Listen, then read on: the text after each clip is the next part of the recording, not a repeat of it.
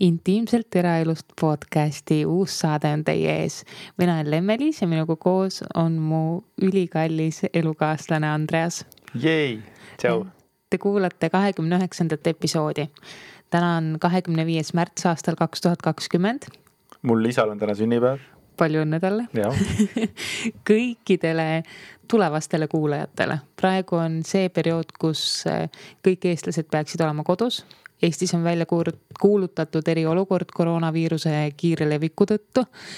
ja tegelikult meelelahutusüritused peaks olema kinni, tegevused kinni. aga meie teeme podcast'i. kuidas see saab küll niimoodi olla, Lemmelis, kuidas? meie stuudio on kinni. tõsi ta on. millega sa hakkama said lugu on tegelikult väga vahva. meie praeguses vahekodus, mille me saime tänu Andy Õele elagu Merks. tänks Merka. ja ühesõnaga Merka mees on muusik ja üks päev lihtsalt Andil plahvatas, et appi, et see vahekodu, kus me praegu oleme, oli enne tegelikult bändiproovide. jah nagu oli, oli niinimetatud, ja... oli nagu niinimetatud bändi kola täis, kuigi noh, seda ei saa kolaks nimetada, see on kitarrid, mikrofonid, statiivid, mingid arvutid, värgid ma üldse kunagi ei mõelnud selle peale, et, et siin on nagu sellist kraami, mida me saaksime nagu niimoodi ära kasutada. ja siis ma nagu helistasin mingi eile äh, õemehele, et kuule, et kas sul mingi pult ka oli või? no jaa, aa okei okay., mikrofonid ka, no jaa. ja siis nüüd me siin siis oleme, et äh, meil on pult, meil on mikrofonid ja meil on siis iPad, milles on selline vahva asi nagu GarageBandi nimeline asi et tegelikult meil ei oleks isegi mikrofone ja pulti võib-olla vajagi, aga noh, kvaliteedi äh, paremusele mõjub see vist natukene paremini, aga me veel ei tea, sest et äh, meie kuulame seda saadet äh, samamoodi nagu teiega siis, kui see ülesse läheb. et me proovime ta nagu kruvida heaks, et, et ma arvan, et ikkagi see heli on natuke teistsugune ja, ja enne kui me siin tegime katsetusi Lemmeliis on meie Microphone Check äh, tegelane, tema sellega siin paar päeva on nüüd äh, kodus tegelenud. I am the brains. ja brains täielik ja siin mingi hetk oli niimoodi, et iga, absoluutselt iga äh, kärbse liigutus oli ka nagu, mis kärbes lendas, siis see oli ka kuulda teisest toast juba, et et ma ei tea nüüd, kuidas meil selle helidega on, et hoiame hinge kinni, et, et kassid ei hakka hullu panema ja midagi ei lenda ja, ja ei krõgise ja sellepärast et me istume lihtsalt köögilaua taga, mis on väga vahva mm. -hmm. nii et te saate siis äh, osa meie igapäevaelust natukene nagu päriselt sellest keskkonnast. jah, et kui ma praegu nagu vaatan, siis ma näen, et nagu Tessu äh, lebab seal kaks meetrit meist eemal ja lakub ennast ja Kasju on arvatavasti klaveri peal minu selja taga. harmooniumi peal. harmooniumi peal, mida mina kutsun klarnetiks ja mul ei ole õrna aimu, mis asi on klarnet ega harmoonium ohohoo ja Mellu tudub tegelikult teises toas, nii et äh, meil on olnud tegelikult viimased nädalad üsna tavapärased. meie jaoks see eriolukord ei ole tekitanud mingit tohutut paanikat. me oleme ikkagi suht kodused, sellepärast et me olime ka tegelikult juba enne äh, suht kodused, mina nii-öelda kodus emana. mitu korda ma suudan öelda sõna kodune praegu tuli kolm nice. ja mina olen kodune peale tööd isana. jah ehk siis Andi käib ikkagi tööl ja proovime lihtsalt mitte lähedastega suhelda näost näkku.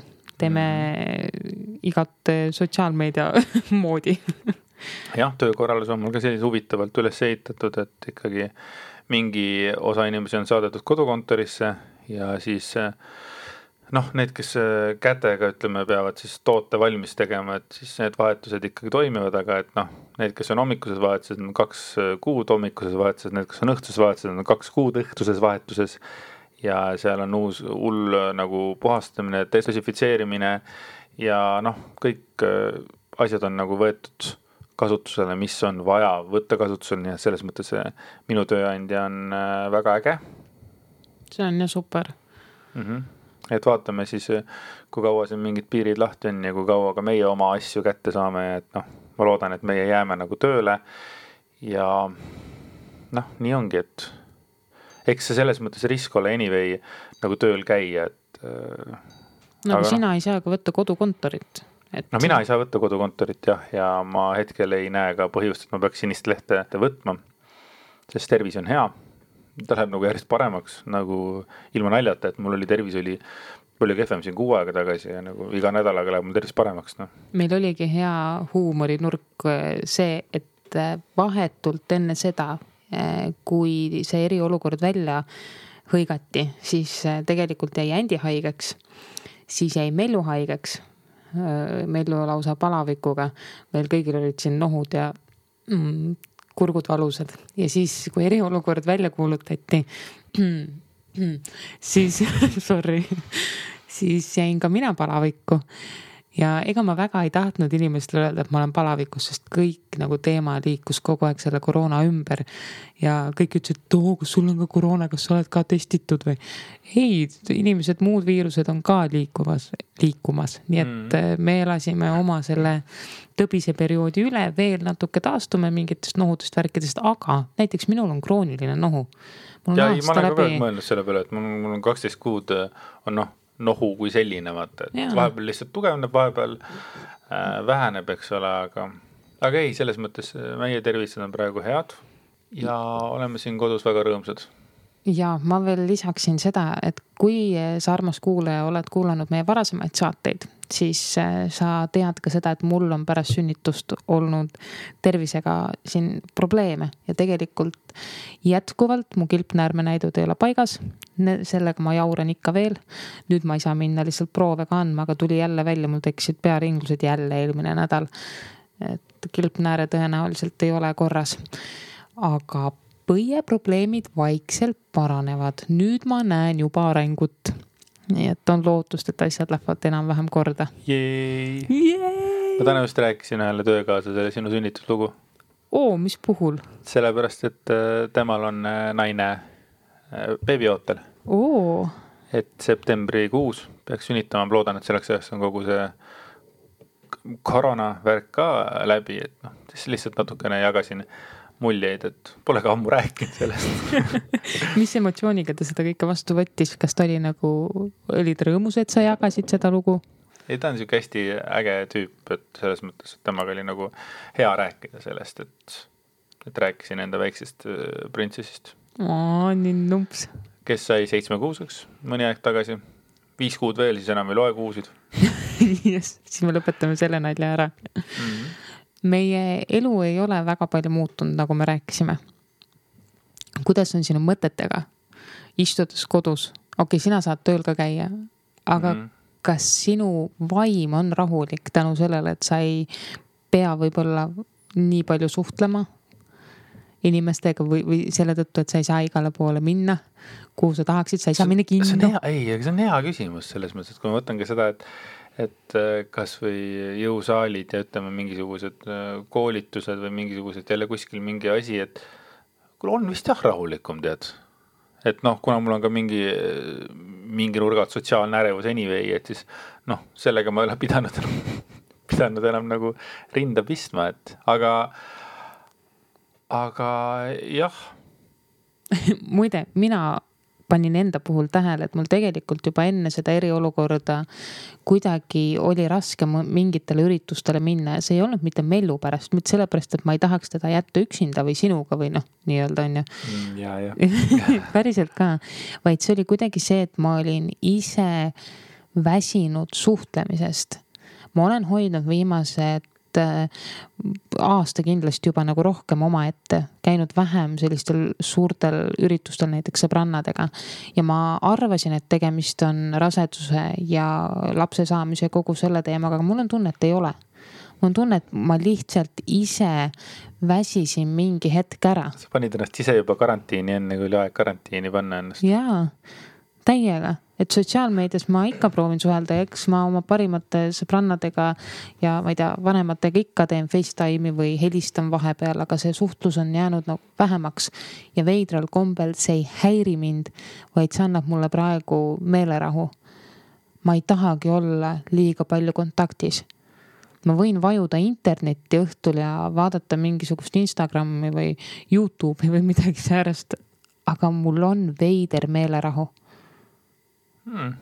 väga huvitav, kui ma räägin, aga see on väga ohtlik asi, me oleme seda varem ka öelnud, et kui me nagu jäämegi siia karantiini nagu kuigi Jaa. need on ülekasutatud sõnad, karantiin, eri, eriolukord ja korona.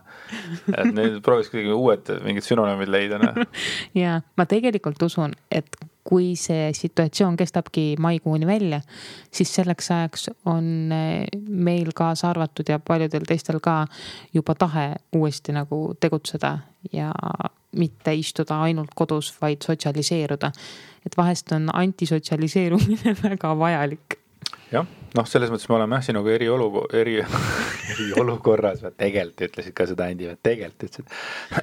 me oleme erinevates äh, olukordades Teeb sama erinevates, jah, ma tean. me oleme erinevates olukordades, kuna jah, mina siiski kaheksa tundi umbes olen ikkagi nagu suhtlusaldis ja suhtlusvalmis ja mul on vaja nagu suhelda, et nagu oma tööasju ajada. Ja et ma nagu ei, ei suuda nagu päris relate ida võib-olla sellega, aga aga kui on mingid inimesed, kes räägivad, et äh, neil on midagi teha või et kodus võib hulluks minna või midagi, siis, siis on, siis ma tahaks küll öelda, et see on ikkagi väga palju on nagu selles endas, inimeses endas kinni, et kui sul on igav, siis ju siis sa oled ise igav inimene, et noh, võta midagi ette. ja praegu on nii palju internetis ka liikvel neid äh, pilte, kus on nagu välja toodud, et, et ära ütle, et sul ei ole midagi kodus teha, vaid sa tee seda, toda, kolmandat, neljandat, viiendat asja. noh, a la ongi, et loe raamatut, vaata filmi, võta kätte mingi meisterdamise asi, ole loominguline, küpseta, no mida iganes, seksida võib ka rohkem. Seda ka. see on ka alati hea. on nagu, on rohkem sellega aega ka teha, vaata. keegi oli pannud ka nalja selle kohta üles, et eh, palun inimesed kasutage ja ostke rasestumisvastaseid vahendeid, sest muidu on detsembrikuus suur beebibuum ja mingid beebipeod tulemas. siin võivad olla küll detsembris veebuum on ju. no mine sa tea, võib küll jah. no mulle meeldis, et üks inimene rääkis, kuulsin, et nad noh, et nüüd siis inimesed istuvad kodus, on ju, ja siis lõpuks nad räägivad teineteisega, on ju. Ja siis saab teada, siis isa saab ka teada, et ta poeg ei olegi enam lasteaias, vaid käib, käib juba kuuendas klassis nagu, inimesed hakkavad suhtlema lõpuks. et see oli sihuke äh, humoorikas, aga ma just praegu lugesin äh, seda Kristiina Kallebergi äh, nagu kirjutatud äh, artiklit, mis on sihukeses äh, Oh my gossip või midagi taolist, kas sa oled kuulnud või, või lihtsalt see on gossip või whatever. ei ole. Juba ammu oli see leht oli olemas ja nüüd ta vist jälle taaselustatud ja siis, kuna ta on, elab Itaalias ja ta nagu on kogu selle koroona asjaga väga tugevasti seotud ja nagu ma aru saan, siis ta mees on veel mingisugune, ma ei tea, matuse korraldaja või, või kirstu whatever. ja siis ta nagu noh, kirjutas selle artikli ja siis ütles ka, et nagu, et seal on praegu asi on nii hull, et nagu otseses mõttes laipa ei ole kuhugile panna. on nagu, et hullumaja. kirikud on täis ja, ja, ja ma ei tea, kõik asjad on nagu noh, otseses mõttes laipa ei ole kuhugi panna. see oli sihuke asi, et siis ta ütles ka, et kui ta oleks teadnud seda, mida ta te- teab praegu.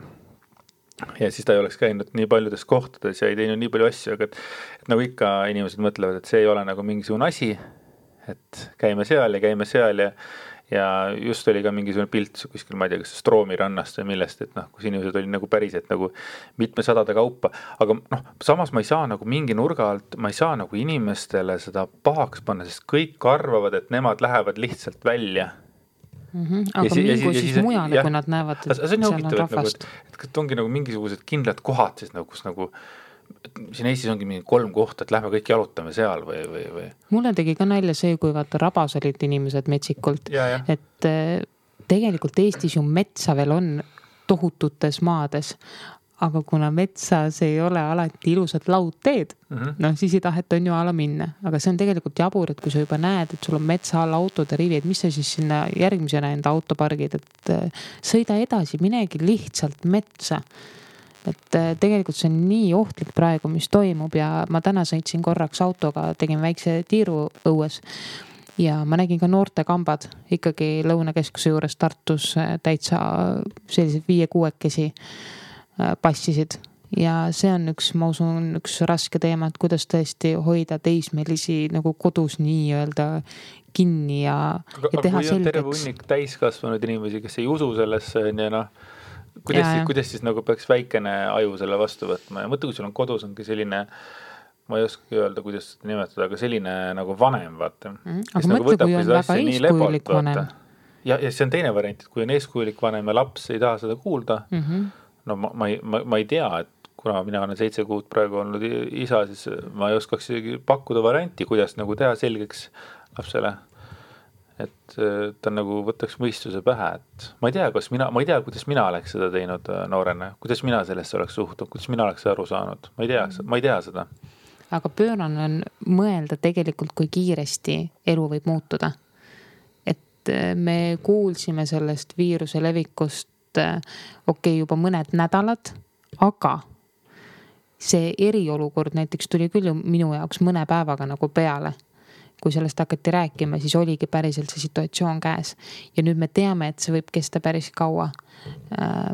eriti kui inimesed ei võta kuulda äh,. et, et tuleb püsida kodus reaalselt. kellel on majad, saavad vähemalt õues käia äh, lihtsalt nagu värsket õhku hingamas. miks sa naeratasid mu peale?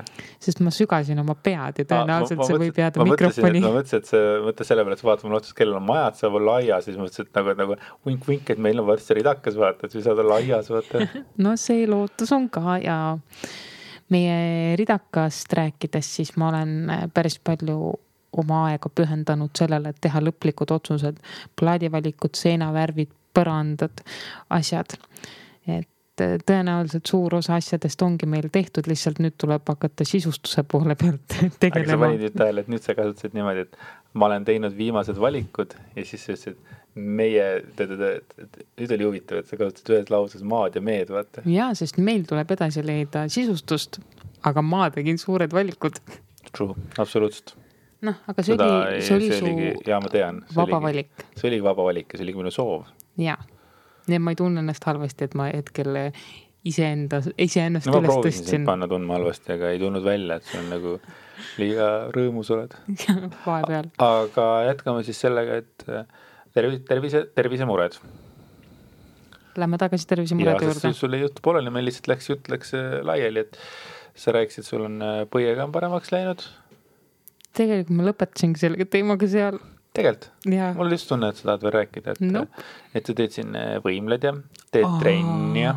kuule, ma, ma ei tea, see, vot see on huvitav, ma ei ole kodus treenimise fänn never ever olnud. Mhm. nagu mitte kunagi, mul on vaja seltskonda, et treenida. Jah, ja sa nüüd oled seltskonna hing. Olin. Ah, ah, ah, kuna nüüd ongi õige aeg, vaata, sa ütlesid ka, et no ja, ja, ja, nice, nice.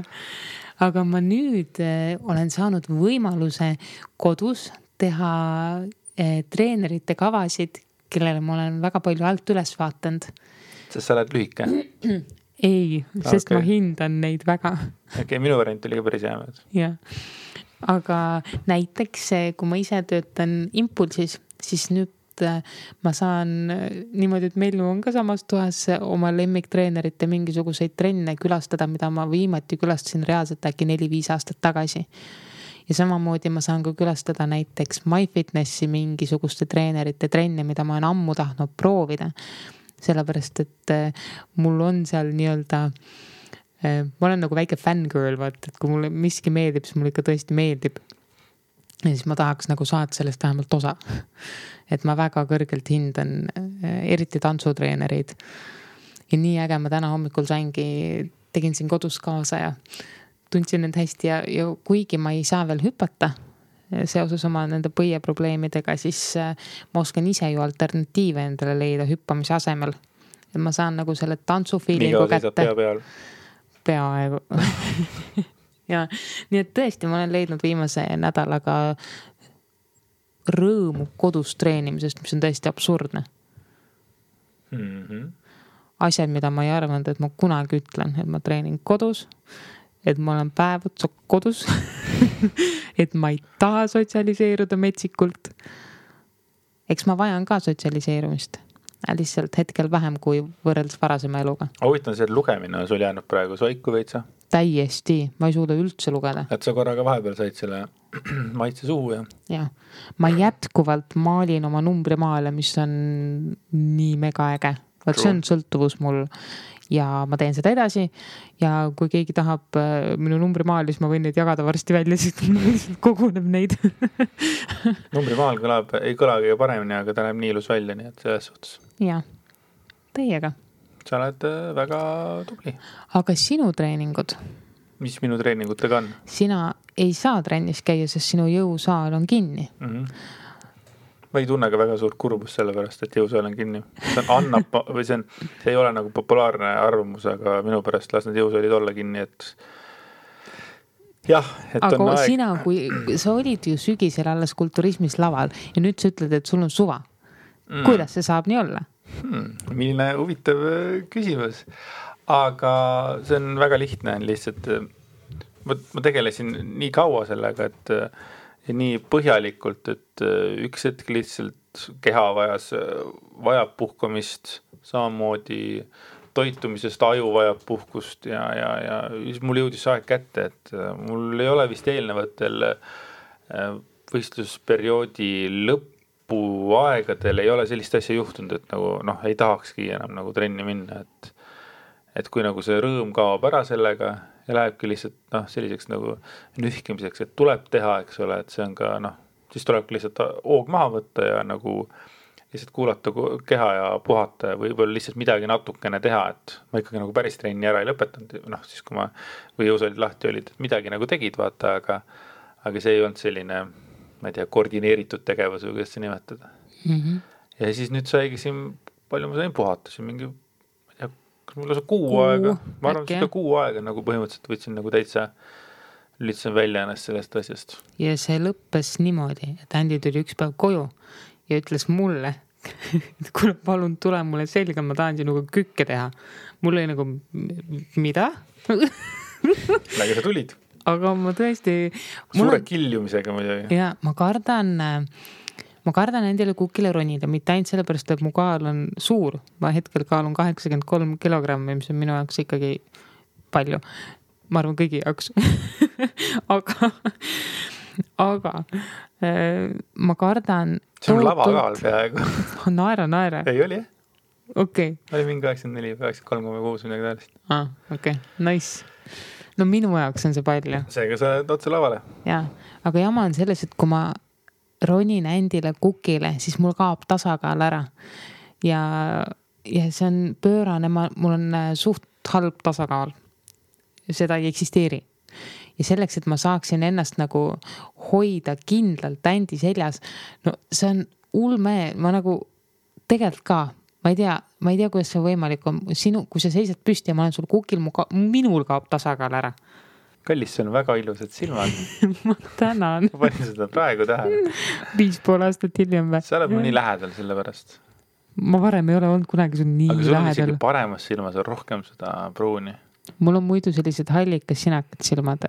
arvad no ega kuulaja ju ei tea, mis värvi mu silmad true, on. True. ja, ja seal tõesti on pruunid sälgud sees. ja miks Meilul ei ole pruuni sälku sees? Ju siis see ei domineerinud. Kuidas ei saa olla, see on dominantne? Mis asi see on? dominantne. jah, no saab, ausõna saab. ma käisin teda piilumas just praegu ka, tal olid küll silmad kinni, aga ma ei leidnud ikka pruuni silmas. Oh.. magas nagu beebi, no täielik, saad aru, külje peal niimoodi.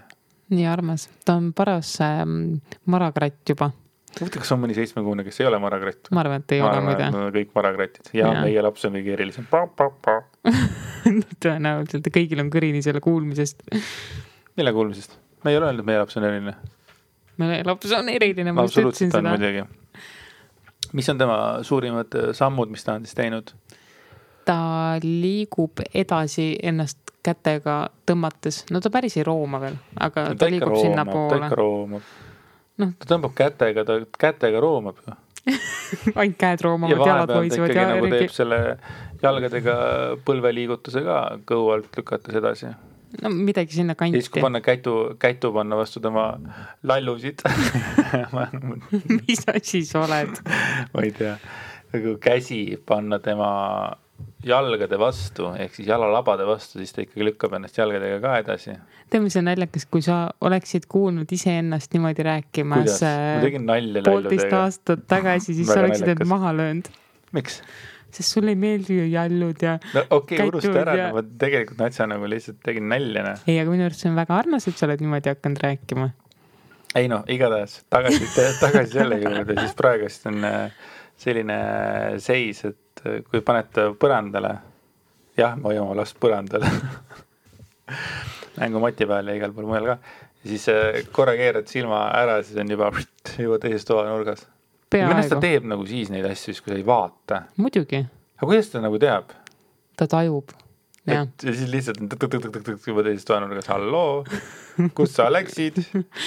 jah, mina olen äh, agaralt äh, teinud talle sügavkülma toitu valmis ehk siis püreestan toite ja kuubikuteks formuleerub neid. jaa, vot see on, vot kuule, see ongi järgmine sinu asi, mis sa tegeled, peale selle, et sa teed trenni ja teed igasuguseid muid trikke, eh, siis sa oled hakanud ka tegema toitusid.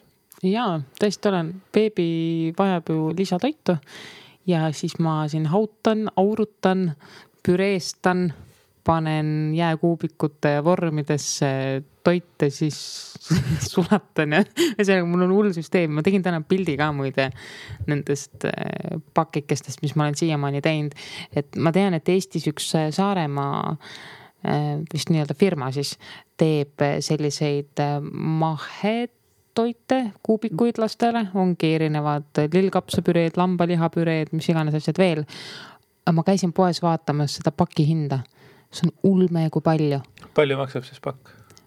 lihaga oli vist seitse-kaheksa euri. ja palju sinul aga..., sinul läheb siis sama suure hunniku tegemiseks raha umbes? kolm euri. et siis nagu poole. no isegi rohkem kui poole odavam okay.. jah ja mitte koguseliselt tuleb minul topelt kogus vist või kolmekordne kogus, mis seal ühes pakis on. sina suudad siis kolme euriga teha kolm korda rohkem, no tähendab siis kakskümmend üks euri on nende oma, sinu tuleb umbes kolm euri. et umbes selline juurehindlus. vahe, võrdne vahe jah mm, -hmm. kui kogused ka panna juurde. kuule, aga sulle idee. ei, come on, ei, ei, see firma on tohutult hea ja, ja lapsed armastavad neid toite. ja, ja aga sina hakkad tegema seda odavamalt selles mõttes on idee, vaata. ei, ma tahan lihtsalt oma last söönuks saada. söönuks? söönuks et ta oleks söödud, saad aru küll. et ta oleks söödud et ta saaks söönuks. ta on üsna söödud kogu aeg. me oleme musutanud teda nii palju, et nagu põsed on juba nii ära musutatud, et. jah. tal on korralikud põsed ka selles mõttes jätka. mis ta veel äh, põnevat äh, on juurde õppinud? Ta oskab plaksutada. ta oskab plaksutada, see on äge. tal plaksu veel otseselt ei tule, aga ta käed liiguvad plaksu liigutusega. jah, tal nagu üks käsi on nagu paigal ja teisega tuleb plaksu. jah. enamasti on see asi niimoodi. ja Mellust võib saada vasakukäeline. mul on tunne, et temast saabki vasakukäeline. If you say so. sest et sina ükskord ütlesid, et temast saab vasakukäeline siis hakkasin märkama, et ta teebki kõiki asju vasaku käega. jah, ta lihtsalt vasak käsi hetkel domineerib. see võib olla, ta võib ka muutuda you never know. ma olen avastanud, et äh, ema instinkt on hästi tugev igas naises. kui tuleb langetada mingisuguseid otsuseid oma lapse kohta, siis tegelikult sa tunned ise südames kindlalt ära, mis on õige ja mis mitte. et äh, pärast äh, Mellu sündi õnneks on tulnud äh, pigem vähe mingisuguseid soovitusi meile, et kuidas võiks asju teha. kõik on lugenud sinu artiklit arvatavasti Pere ja Kodu eriväljaandest üheksa kuud.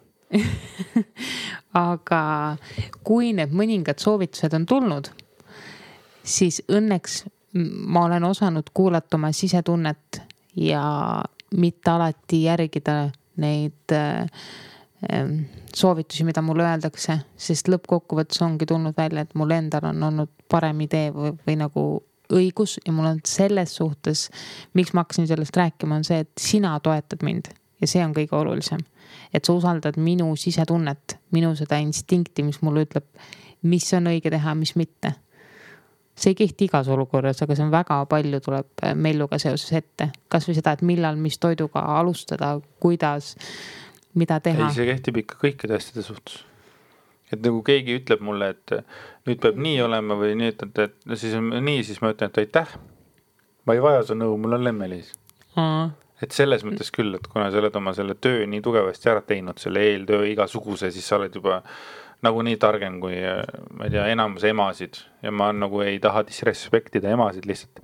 Lemme on teinud selle eeltöö nii tugeva nagu, nagu ennast kurssi viinud? no jaa, see on minu jaoks olnud oluline, nagu ma olen siin saadetes pidevalt tegevalt, tegelikult korrutanud. aga kuidagi selline mõista üks hetk ise ka seda, et tõesti mu otsused on õiged ja ma saan iseennast usaldada. et on mingid valdkonnad kindlasti, kus ma vajan nõu ja ma vajan informatsiooni ikkagi. aga oma instinkti ära tunda, midagi seal enda sees, mis ütleb sulle, kuidas on õige käituda või mida on õige soetada või.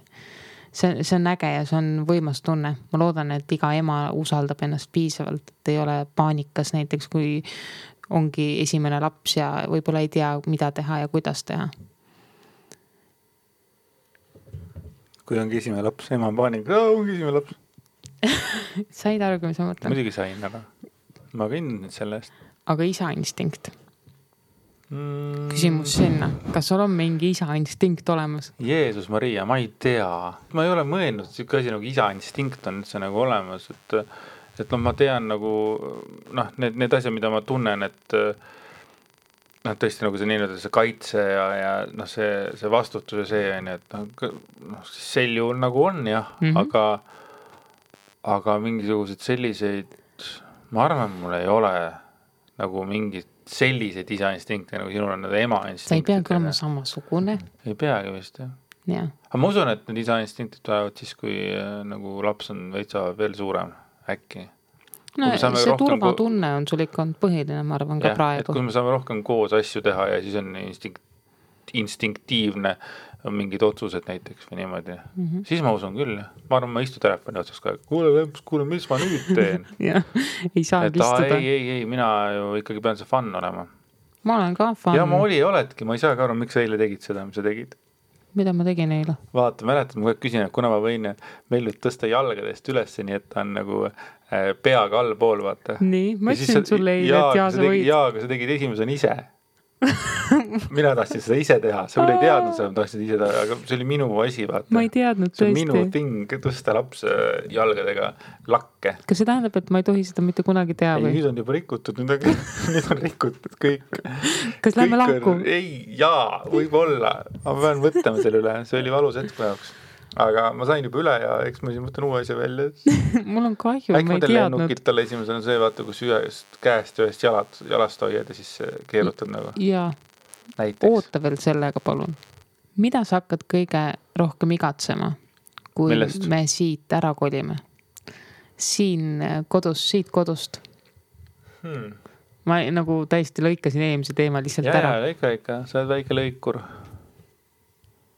ma arvan, et kõike et äh, tore on mõelda selle peale, et meil tuleb varsti uus kodu ja, ja siis me just, siis me mõtlesime ka, et jaa, aga me läheme sinna uude kodu see on kõle ju vaata, külm on alguses, et seal ei ole mitte midagi.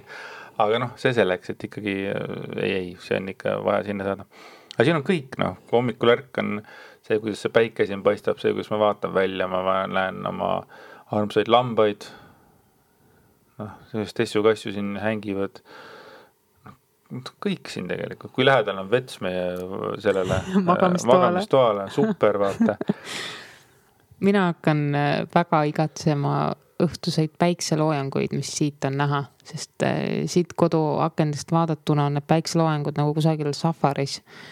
sellised puude siluetid tulevad välja ja värvikombod taevas on pööraselt ilusad. ja muidugi ka kamin vot see on ka üks asi mm., mida ma hakkan igatsema. ja muidugi kamin. jah, ja okei okay,, tunnistagem ausalt, need lambad on meile väga südamesse pugenud mm. -hmm. et neid tõesti vaatad iga päev siin aknast välja, kes oleks arvanud, et -hmm. linnavurledest saavadki nagu täitsa tead. lambad on ikka üliägedad jah mm. -hmm. aga oota, mul oli ka veel mingi mõte sellega ja vaata, ma ei tea, kuidas meil nagu seal hakkab olema, et siin on see, et noh, kuna see ruum, noh, ruum on üsna väike, et siis me ikkagi oleme enamuse ajast oleme selles niinimetatud suures toas, vaata, et ikkagi nagu, nagu kambakesi koos siin nagu kamina, kamina nagu lähedal mingi meeter korda kaks meetrit raadiuses, et ma ei tea, kuidas selles meie uues elamises hakkab olema, et võib-olla, võib-olla seda, et me oleme siin, oleme nagu tõesti tugevasti koos kogu aeg mm, -hmm. nagu noh, positiivselt koos, mitte nagu oh koos jah, minu arust see lähedus siin on nagu omamoodi ühendanud veel rohkem. meil tuleb lihtsalt see uude koju kaasa võtta. mõtle, kui palju sinna veel aega on ikkagi. praegu räägime siukse sellega, nagu hakkas homme siit välja astuma. ei, kaks kuud veel, umbes. kaks kuud veel, jah. jah. aa jaa, ei lähedasemaks kindlasti on, on veel, veel läinud see meie olek. jah. mulle meeldis see rahulik tempo, millega sa ma kõlan nagu, lause. ma kõlan nagu lõpetasid. sina. kusjuures ma kuulsin täna, issand, ma ei mäleta, mis podcast'is see oli ja, ja, oli nagu noh, naissaatejuht, kaassaatejuht oli ja siis kuulsid seda tämbrit, oli siukest tunnet, mida? nagu Nagu, heas või halvas ei, mõttes. halvas mõttes, et see, see, mis tämber on sinul, on ära rikkunud kõik ülejäänud tämbrid nagu, sest noh, podcaster'id ju tegelikult, podcaster'id on ju kõik tavalised inimesed, ta ei ole ekstra raadiosse tulnud oma hea hääle pärast, vaid no kõik on tavalised inimesed yeah., kes hakkavad tegema saateid ja siis kuulad, et naise hääl on nagu mida? nagu pff, kuidas saate siukse naise panna eetrisse? Vau, aga noh, ega selles mõttes ega noh, see hääl hääleks, et ikkagi nagu mõtted ja tekst on see, mis loeb, mitte see selles mõttes see hääl, et kuigi on mõned hääled, mis ikka niimoodi häirivad, et sa nagu ei saagi kuulata seda. mul, mul on mõned asjad, mida ma ei saa kuulata just sellesama asja pärast, et saatejuhi hääl on nii õudne ka minul on selliseid äh, kokkupuuteid mm. -hmm. et ja kuule, me panime hiljuti Instagrami äh, kuule küsimused, kuule, me panime, see oli nii tore, kas vaatasime otsa. jaa, ja, panime, ja mis küsimuse panime? et millal pesed sina ja, ja pärast söögi tegemist ära panni. Ja millal nii-öelda sinu kaaslane? Mm, oli selline küsimustik, oli tõesti. Kuidas tulemused tulid? nelikümmend üheksa, viiskümmend üks, nelikümmend üheksa protsenti ütles, et peseb kohe ära ja viiskümmend üks, et peseb hiljem ära. ja siis oli meil kohe teine küsimus, et aga kuidas on sinu kaaslasega, siis seal tuli minu arvates kolmkümmend kuus protsenti, et kaaslane peseb äh, hiljem panni ja kuuskümmend neli, et kohe.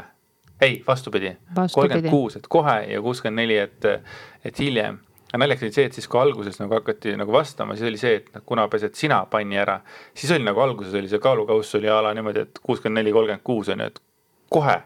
aga see ka lõpuks muutus, nii et ikkagi see hiljem pesemine on nagu eh, kuidagi inimesed on laisad ja mugavad. see küsimus tuli üldse sellest, et mina tahan pesta panni kohe ära, kohe kui söök on tehtud ja tõstetud taldrikutele, sest see on mingi kahe sekundi teema mm. -hmm. pann kätte vee all, pesed ära, tehtud. ja siis mul on palju mugavam pärast äh, nagu edasi toimetada, sest pannid on koblakad. Nad on suured koblakad. ja, aga Andy ei pese kohe, aga tema tead, tead, tead, millest mul see tegelikult tuli või? mul tuli see Tunnista kunagi siis., mul tuli see sellest, et äh, ma pesin äh, mingitel hetkedel kogu aeg kohe panni ära, kui ma toidu ära tegin, kohe pesin ära. Ja siis ma nägin, et mul pannid enam ei pidanud kaua vastu, mis tähendab, ma hakkasin mõtlema, et see kuuma panni sooja vee ja siis mingisuguse või noh, vee ja siis ma ei tea, mingi veeri koosluse rikkus panne, muidugi võis olla ka lihtsalt kehv pann, aga, aga, aga Alati on see võimalus. jah, jah, aga kui ma sain nagu selle mingi, kui ma kaks panni nagu mul läksid jube kiiresti läbi ära, siis ma mõtlesin, et okei okay,, ma enam ei hakka panne niimoodi pesema, vaid ma hakkasin neid tõmbama selle äh, paberiga, et ütleme, et kui ma tegin mingi liha ära, siis ma tõmbasin nagu selle noh, selle rasva tõmbasid paberiga ära. just paberiga ära ja mina võisin niimoodi edasi jätkata, et noh, ma võisin mitu korda, ma võisin kolm-neli korda niimoodi panni peal asju teha, iga kord ma tõmbasin selle kohe selle ära, et noh, nagu ta pilt on puhas. ja kallid kuulajad, palun ärge seda järgi tehke, sellepärast et tegelikult jääb sinna äh, väga palju äh, kantserogeenseid ühendeid, mis võivad äh, tulevikus tekitada väga palju terviseprobleeme. lihtsalt igaks juhuks ütlen, et seda, seda, ikka seda ma kuulsin nüüd siis nagu sinu käest hiljem on ju. jah, et Ja tasub siis- ikka pesta.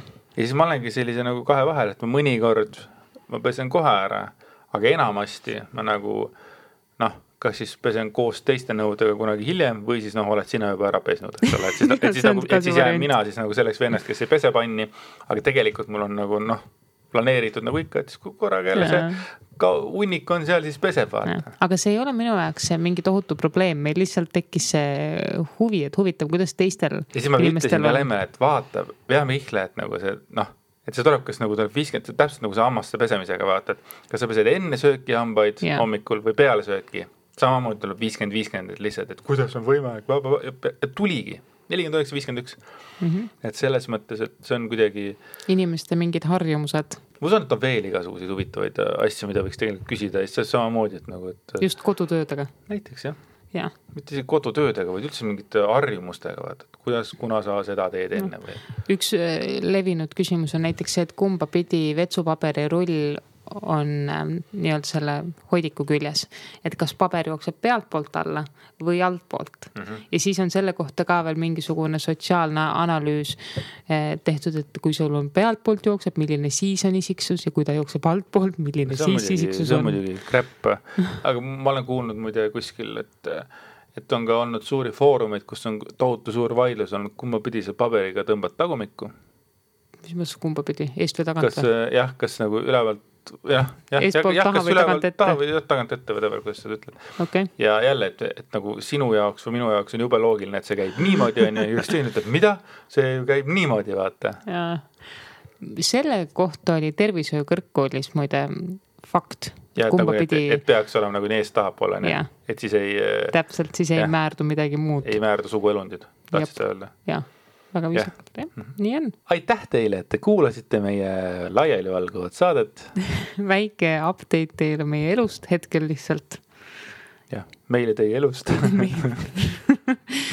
ja võite alati kirjutada tagasisidet, see on väga-väga-väga-väga teretulnud. nii et äh, ootame teie fun'e kirju ja kui nii läheb edasi, siis me teeme varsti uue saate juba. jah, kohe läheme kontrollima uh, quality't. Yes. Olge terved, püsige kodus ja hoidke ennast ja oma lähedasi. olge tublid ja, ja ärge käige kõik koos igal pool. tšau.